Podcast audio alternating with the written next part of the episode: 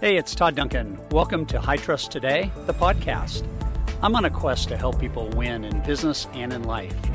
To do that, I know they must trust themselves, their relationships, their business, and they most certainly must trust their future. When you do that, you set in motion a universe of possibilities, and that journey begins right now. Now, here's the other thing that I want you to understand that's important when you're dealing with your realtors. Data is like dots. And believe me, there's a lot of dots in the universe right now, especially when it comes to housing, especially when it comes to your home values, especially when it comes to mortgages. As a matter of fact, studies have shown seventy-six percent of the people under the age of thirty are inundated with mortgage information so much, they don't even know what decision to make. So what we need to do is not give them more dots. And that's what I've been doing up until this point with you. What do we have to do with those dots to help them? Connect the dots. Not tell them what's happening. Tell them this is what's about to happen. Let me tell you how it's going to impact you. That's the key. Where does creativity come from? Well, it comes from pressure. Uh, right now, we find that we're in the midst of a new way to do business, right? And there are pressures in that new way.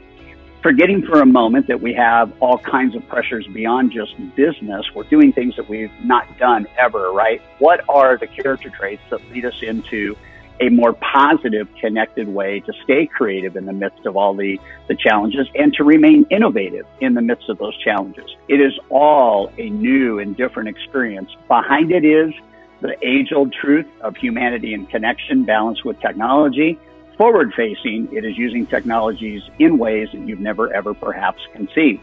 What does it actually look like to visualize, even though we have a plan, how many things might go wrong?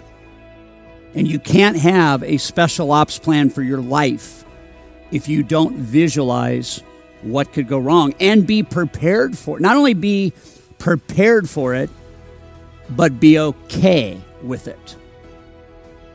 Be ready for the inevitable. The higher your goal, the deeper your vision, the more that you want to achieve, the more obstacle you're going to have. And I think that, that one of the things I want to remind you of is that that almost every single human being that has ever done anything that is worthwhile, which is all of you, have had failure en route. And you got to be okay with it. You not only got to be okay with it, but you got to understand that early success is a terrible teacher.